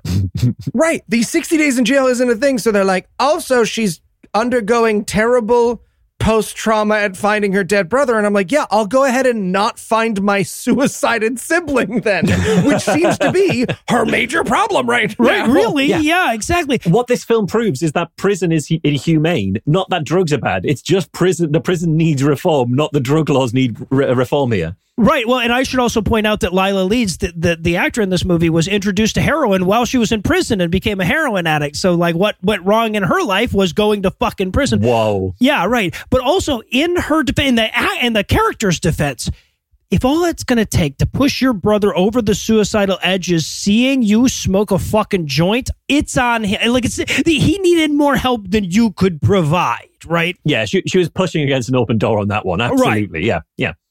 So yeah, so she's she's like pacing her way through her 60 day sentence and she starts to hear these voices in the background going, Kid killer, kid killer, kid killer. We listened to that for two and a half goddamn minutes. It's Yeah. different actors, and they're all really trying to make it st- kid killer, kid killer of kids. Kid, kid- there was a kid, and then you killed him. Middle kid.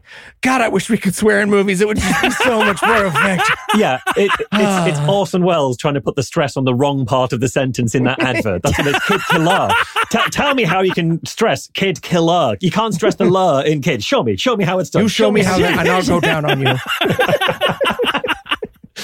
Also, when she sees the different actors doing it, they're all like faces floating up in front, and it just seems like they're doing like a rendition of Bohemian Rhapsody, but Right, with the words yes, "kid killer" yes. instead. Kid killer, kid killer, kid killer, kid killer, kid killer, killer, kid. With the, the mop bucket calls her a kid killer, the faucet calls her a kid killer.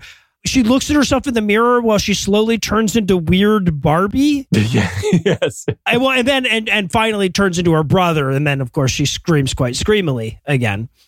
Just one thing on the mop bucket. She's like cranking the the handle on like a thing to squeeze out the rag Mhm. in the mop, and every time she cranks it, it says "kid killer." Like she's got like a crank operated kid killer machine. yeah Like, we shouldn't have given you that one. Sorry, that one's that, that's for Why don't you switch with Larry's bucket? like she does it small, right? And she t- she uses Larry's, and it's like pedophile, and she's like, "Sorry, Larry. God damn, you deserve to be here, Larry. Fuck." Yeah.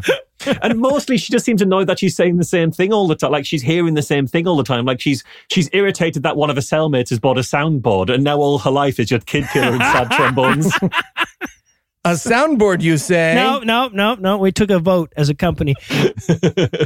so that, but then of course we cut to the mental hospital where her weed psychosis has inevitably led her. Right. Obviously. She has a full time stare at her sympathetically nurse, which is nice. You don't really get that kind of care these days. Oh, medical care in this country. Just where is the deep eye contact that we used to have in days gone by?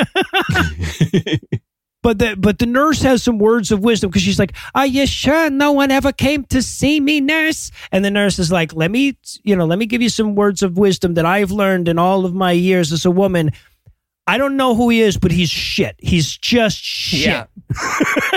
yeah, she's like, listen, the prison recidivism rate is really bad. And she's like, yeah, but is is that because the bail system punishes people for being poor? And she's like, yeah, Yeah, right. yeah. But it's great as well because she says, you know, at first it's 60 days and then it's like 120 days. And before you know it, it's six months in, six months out. And when you add that up, that's half a lifetime. It's like, well, that can't add up to half a lifetime unless you start doing it as a baby. Right, no, as a Like, baby, You've got to be doing that have be from a the prison baby. And now, now I want the scene of a six-month-old in prison, like mopping the floors while people are yelling "kid killer" at him, but they mean he's a, a kid who is a killer. That bucket Right, is, right. is dual use. It's useful in multiple different types of crimes. No, just have him do it backwards. Then it says kill a kid and it works for him. There you go. It's, working- it's working out. Are you part of the tour? I'm part of the tour. I don't know if you know. I'm I'm stop 36 on the tour. After they do the place where they make your own mozzarella. so then, so of course, then Anne starts to like flashback. I'm so sorry. Go on. It's just such a useless, stupid joke. Sometimes like the four people who've gone on one tour. It's so bad. So, but of course, eventually Anne starts flashing back to people talking to her early in the movie, which is the fat lady singing of Gam, right? So we have Right. permission to Yeah. stop at any time. But eventually she gets out of prison. She gets out of prison 10 days early, right? And and they say like, "What are you going to do when you get out of prison?" She's like, "Well, I'm a lady, so I'm going to get my hair done first, most importantly." Mm-hmm. Yeah, then her second priority is to get a bath to wash the prison off her. And I feel like you you take the bath before you have people working up close to your body. But yeah, And, and I also feel like you don't take the bath immediately. You have to have paid a lot of money to have your hair and makeup done. You don't then immediately get into the bath. Exactly. Priorities are wrong. right. No, she definitely has the the wrong order there. She had two months to think this through and did not think this through. So Send her back. Yeah, right. but then, so we see her. I guess she's coming out of the beauty salon now or whatever. But Marky's picking her up. And he's like, Hey, I really appreciate you not turning me in. She's like, Well, not yet. And he goes, What? And she says, Nothing. Nothing. By the way, it came, it took me so fucking long to think of a non innuendo way of saying not turning her in, right? Because I was, I, I, I kept going like, not fingering him. No, that doesn't. Not rolling over on him. No, that doesn't work. Yeah, that's fair. But yeah, but she's been prison hardened. That's the key, right? 50 days into Slammer will do that to you. So she's not taking any shit off of Marky anymore. She says, In fact, I actually know bigger and more important drug dealers than you. And now he's intrigued, right? Yeah, she somehow made some connections with dealers from out east. Again, it's been less than three months since her first joint, and now she's Walter White. It's it's Right. ludicrous. Yeah. So, but she explains to Marky that there's a new big crime syndicate moving into town. But luckily, if she, if he wants, she can get him a meeting with the new big boss. Right? There are, I should point out, 12 minutes left in this movie when we start introducing all this shit. Yes, and she said it was like because she had a roommate who was a gangster's mole, which you know we know she didn't have a roommate. So I, so I wrote, is she playing him? Because if so, the lesson here is that drugs make you smart and cool. Yes. because she was like this naive innocent before, and now she's like able to like scam a drug dealer, but just purely because she's done drugs and been to prison. and and got and get her revenge and everything. Yeah, exactly. Yeah. and that is the message of the film. Spoiler alert. so yeah, so now we get Anne. She's in Mr. Trainer's office with Marky and Gabriel, the crime boss. This is cop number one who was practicing his jive talk earlier. That's Yeah. right. And, and this scene opens with Trainer saying, "I don't usually talk business at this late hour." And I was like, "Yeah, it's a real four suits kind of day. It's it's one of those days." Yeah. I'm gonna have to put on my first suit again. I'm All an right, right. I've cycled all the way through now. But Trainer realizes that Gabriel works for Mr. Romero. Yes, the Mr. Romero, and gets all fanboy about it, right? he hands him a stack of money. He says, I've got $75,000 for you, and hands him a stack of way less than 750 bills. Yeah, it could not be 700, 750 grand there. There's no way in the world that, that that's 750 bills. But the thing is, 75 grand in 1949. I looked this up. I did the, the actual kind of inflation conversion. That's $962,000 in today's money that this guy was carrying as a single wad of bills. Just under a Right. He's just got a bunch of bunch of thousand dollar bills in a pile there.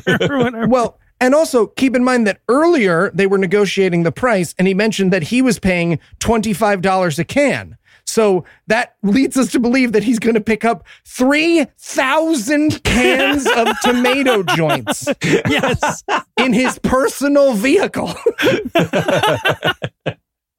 Right, but just then Trainer gets a phone call. Once again, I guess his shipment got ripped off, right? Because he's like, "Oh, there's no stuff down at our warehouse. We're gonna have to pick up more." Yeah, it's the cursed fawn of plot. Guys, be honest with me. Am I a bad drug lord? I feel like I'm a bad drug lord. It's like the second thing I've lost in two months. He Sucks. just needs to change phone. Every time this phone rings during a business deal, he's being robbed. Just get a different, just stop answering the phone. That's the only Right, solution yes, to this. you- Don't you- answer the phone. Mm, it's all going to be fine. So Anne and Marky Lee, they've got to go out to Arizona to pick up more. Well, three thousand cans of tomato joints, I guess, right? Yeah. And we see that the cops are still tailing them. And what has become of this anti-drugs propaganda movie? It's now become like a noir crime caper. While she she's gone full femme fatale. It's like Uh-huh. yeah, see, like full full on kind of that uh, that that voice. It's this movie did not know where it was going at this point. I don't think. I like it because it's very obvious that their PSA got boring to them and they were like, we could do like one or two action scenes, right? Yeah. I mean, it doesn't. The whole thing doesn't have to be a PSA. No, it's like the third act hasn't met the first two. Yeah, it's fucking nuts. We did a piano concert. We can do a fist fight. Come on. you guys are being lame. You wouldn't even let me show someone smoking a joint on TV. so, yeah. So, and there's also this great bit where she starts going like, "Wow, Marky, you still haven't got promoted up the line to like regional district manager of marijuana sales for this area. Very disappointing. I thought you were more ambitious than that, right? You're really getting in his head. Yeah, assistant to the regional drug dealer. Yeah, exactly. Yeah, exactly. Marky's just like, yeah, you know, you got to buy all of it on Telegram now, and everyone's always like, get verified. And I, I don't always want to do drugs so I can convince someone in fucking Arizona. To sm- anyway, you know, never mind. It's fine. You send me a picture of your driver's license. It's weird. so, so meanwhile, Gabriel slash the undercover cop, he gets the drop on Raymond the henchman. Right. And then he explains the whole sting operation to Raymond, who is the bad guy in what is like a reverse James Bond villain move. I've never seen this before where the good guy explains their plan to the bad guy before the plan's done. Yes. But then, right before this is a very short scene, but I do want to point this out. Right before the scene ended, he goes, Don't worry, they put on plays where you're going. Do they put on plays in jail? I want Is that the reference? I kind of want to watch a jail play now. I Right? absolutely want to watch a jail play. Romeo, Romeo, wherefore art thou, Romeo? And then, so we get some shots of Anne and Marky driving through Arizona and everything. And there's this little ticker that I guess is the cops telling the boss what they're doing, but it's also just the movie very lazily explaining what has to happen at this point, right? It, it does, but that ticker moves so slowly that you have to read it as it goes along. That it's it's too slow for you to read towards the end and then remember what the first words on the ticker yes. were because it's going so slow. yes, I was I was gonna say ticker technology has come really far since this movie. So yeah, but the cops like followed him all the way to the supplier, and so now they know where the supplier is, and they know that all you have to do is ask for a new tire and gas or whatever, and they give you weed, which is weird. They give you three thousand cans of tomatoes. yeah. So now, okay. So we cut to Trainer. He's at the warehouse and he's going to show it to Gabriel, the undercover cop. Right? They get in there. Now there's a note from Raymond because, of course, Gabriel is, has got, you know, like already got to Raymond. There's a note that says, went to eat, be right back, or whatever. And he's like, oh, my henchman's not here. I'm sure he'll be back later. ah, this is awkward. So, um, how did you guys meet? Not a lot of not a lot of couples in drug dealing. Oh, at a party. That's fun. It's fun. Who's playing piano? I read in the paper your brother killed himself. Was that sad? well, right. So yeah, this is where Anne and Marky show up, and just then the payphone gets a phone call. Trainer cannot have a meeting without taking a phone call in the middle of it. No, right? absolutely not. we we know the type. We've all met this guy. It's another phone call of plot. Yeah, con- constantly. Sits down on the toilet, gets a phone call. God damn it! Someone stole my shit out of my ass. And the thing is, this is this is Romero calling. To Yes. like, to give him. So, like Romero, the the famous drug de- the the famous drug supplier, is called at a very convenient time, which is like these two drugs guys would have to have beautifully choreographed this to the exact second. And I wanted us to see them like planning this out. Okay, so I think I think it's, yeah, it's going to take me like it's best to say six or seven minutes. I know that red light is sometimes you have to through two or three cycles to get through it. Right. He couldn't have texted him and say, call now. It's 1949. Yeah, Yeah, exactly. exactly. They had to time this, which means like if they had shown up earlier, Trainer would have had to like make small talk for a little bit or something. Yeah. So okay, but yes, that's Mr. Romero calling to say he doesn't know no Mr. Gabriel. That guy's an undercover cop. So Marky smacks Anne because he realizes, you know, like that she set him up, and the cop smacks Trainer, and then we have a great big 1949 fight scene. now, this is unfortunately they would not discover the left hook until I think 1973, right? So we only get no, rights that's in this one. Muhammad Ali actually invented it. We don't talk about it a lot, but yeah. Yes. yeah, and of course, you can't tell which besuited white guy is which during this No. entire thing. Yeah, it's first of all, they're identical. Second of hmm. all, it's shot in the fucking dark. Mm-hmm. Right. There's Yeah. no way of knowing what's going on. No, and they keep moving to the darkest portions of the set, right? Because the set is lit for like close up and they keep moving way back. Yeah, and at- at least in cowboy films, they put like a white hat on the good guy and a black hat on the bad guy so you could tell which is which. They don't even do that here. No, one of these guys could just not be wearing a fucking sports coat during the drug deal, but no. I, I don't think that would make it past the Hays Code. I think that's another thing you can't show. Man, not What in am I, a sports code. prostitute? Yeah. I don't take off this sports coat until it's time for my third or fourth suit of the day. I'll Yeah, right, you know. right, yeah. I will say though, after this shit fight for like two minutes, the pratfall off the stairs onto the table was incredible. Yeah, that was good. That was That good. was a- I think that was real. I think that guy just fell. and they were like, good, let's keep it. Yeah, back then they just kill an actor here and there. that would explain why the cop did like a little jog around his prone body to see if he was all right. Because it was like a, he, burst into like a very slight jog. Yeah, no, uh, you're as, right. He, as he did that. So yeah, it might have been real. He absolutely did. But yeah, but the good guys win the day. Marky and Trainer get arrested. And then we head back to Hayes' office where they can thank Anne for being a narc, right? Well, actually, it's so that she can thank the cops for scaring her straight before she ended up a suicidal psychopath in the psycho ward, right? Yeah, yeah, because they they open with like, "Thanks for all your help," and by all her help, they mean doing all of the police work, while two thirds of the on-screen police had no involvement at all. Only one cop was there during any of the police work, so two of the three police officers did absolutely nothing, and Anne, the ingenue, cracked the entire case. Right. Anne put her life on the line for it. Yeah. I wanted the cop to bust in and be like, guys, my jive talk is ready. Oh, motherfucker. damn it. but here's the weirdest choice they make. They're like, thanks for your, your help.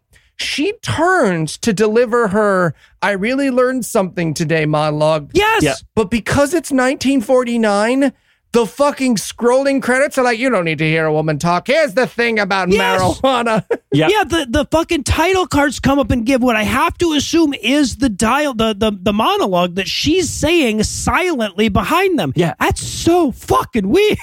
and, and we, we slowly pan in on her face as well Yeah. as she's still saying this. The only thing I can think is her accent has been developing throughout this movie, and I can only think by this last stage it had, it had evolved to its final form and was incomprehensible. Oh, So, okay, no, we, right. we can't have that. We Yeah, can't have that- that. We've got to, or maybe I mean this is the forties. It could have just been something incredibly problematic. That's true. Yeah, she could, Mm, like, they even the could- Hays Code isn't going to let this through. No, they would never block that out, though. They'd No, be they like, yes, that wouldn't. is a good moral to learn.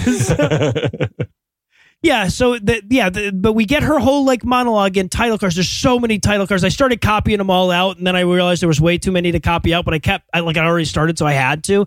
So I copied them all into my fucking notes. There, there's one part that I love where it says, "Best authorities estimate that the world has over 200 million dope addicts today."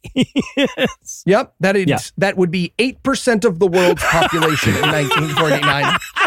Uh, for those keeping track, And 75% of all new marijuana smokers are teen dash ages. So the word teenager had not been invented at that point. well, mm-hmm. apostrophe teen, right? Apostrophe teen Oh, yes, hyphen there is. agers. Teenagers. Yeah. Yeah. you gotta say it as you're playing a banjo. Teenagers. but I think we can we can probably then do the math to try and figure out how, what percentage of the world's population would have been teenagers and whether these numbers Right, actually- yeah, exactly, I don't right. think they do. I don't think they come together. so but but the point is it's like tomorrow it could be your youngster and then it says and this seems like a direct challenge to me it said no one seeing this film could be easily tempted to so wreck their mind and body so i packed a bowl Show you. And then the last line of the scroll is cooperate fully with government authorities, Yes! which is just an incredible line to end on. Snitches get badges. yeah the, the parentheses on this movie are essentially how about them narcs huh so all right well I, i'm clearly doing the work of several dope addicts at this point based on those numbers so i guess we need to wrap things up there but marsh thank you so much for hanging out with us today it's been a ton of fun Oh, I would not have missed it for the world. I would not have missed it. And a quick reminder that the show notes have links where you can find many of Marsh's other fine contributions to skepticism and rationality. And while that's going to do it for our review of Wild Weed, that's not going to do it for our episode just yet because we still need to lure ourselves back into this trap next week. So, Eli, tell us what's on deck. Well, I don't know about you, gentlemen, but I'm longing for the supernatural after all this hard hitting realism. Mm-hmm. Marsh, feel like coming back next week, but somehow sounding a month older? all right. well, then we will be watching the Happy Science Cult's Oh! Rebirth of Buddha. Oh, I'm so Nice. excited to revisit the Happy Science Cult. All right, so with that to look forward to, we're going to bring episode 420 to a merciful close. That's right, that was the reason reason we did a weed movie, Marsh. Uh, once again, a huge thanks to Marsh for all his help, and perhaps even a huger thanks to all the Patreon donors that help make the show go. If you'd like to count yourself among their ranks, you can make a per episode donation to patreon.com slash godawful, and thereby earn early access to an ad-free version of every episode. You can also help a ton by leaving a five-star review and by sharing the show on all your various social media platforms. And if you enjoyed this show, be sure to check out our sibling shows, The Scathing Atheist, Citation Needed, D&D Minus, and The Skepticrat, available wherever podcasts live. If you have questions, comments, or cinematic suggestions, you can email godawfulmovies at gmail.com. Tim Robertson takes care of our social media. Our theme song was written and performed by Ryan Slotnick, Giraffes on Mars. All the other music was written and performed by our audio engineer, Morgan Clarke, and was used with permission. Thanks again for giving us a chunk of your life this week. For Heath Enright and Eli Bosnick, I'm Lugeons, promising to work hard to earn another chunk next week. Until then, we'll leave you with the Breakfast Club close. Marky got out of prison three days before weed became legal in his state. Weed went on to win the war on drugs.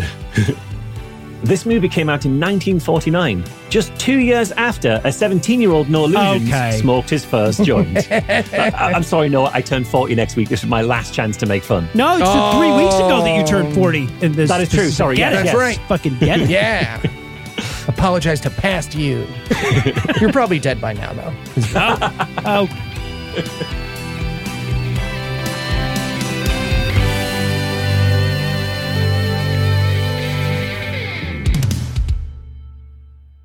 Okay. I've read the uh, skits ahead of time, and I'm glad I have.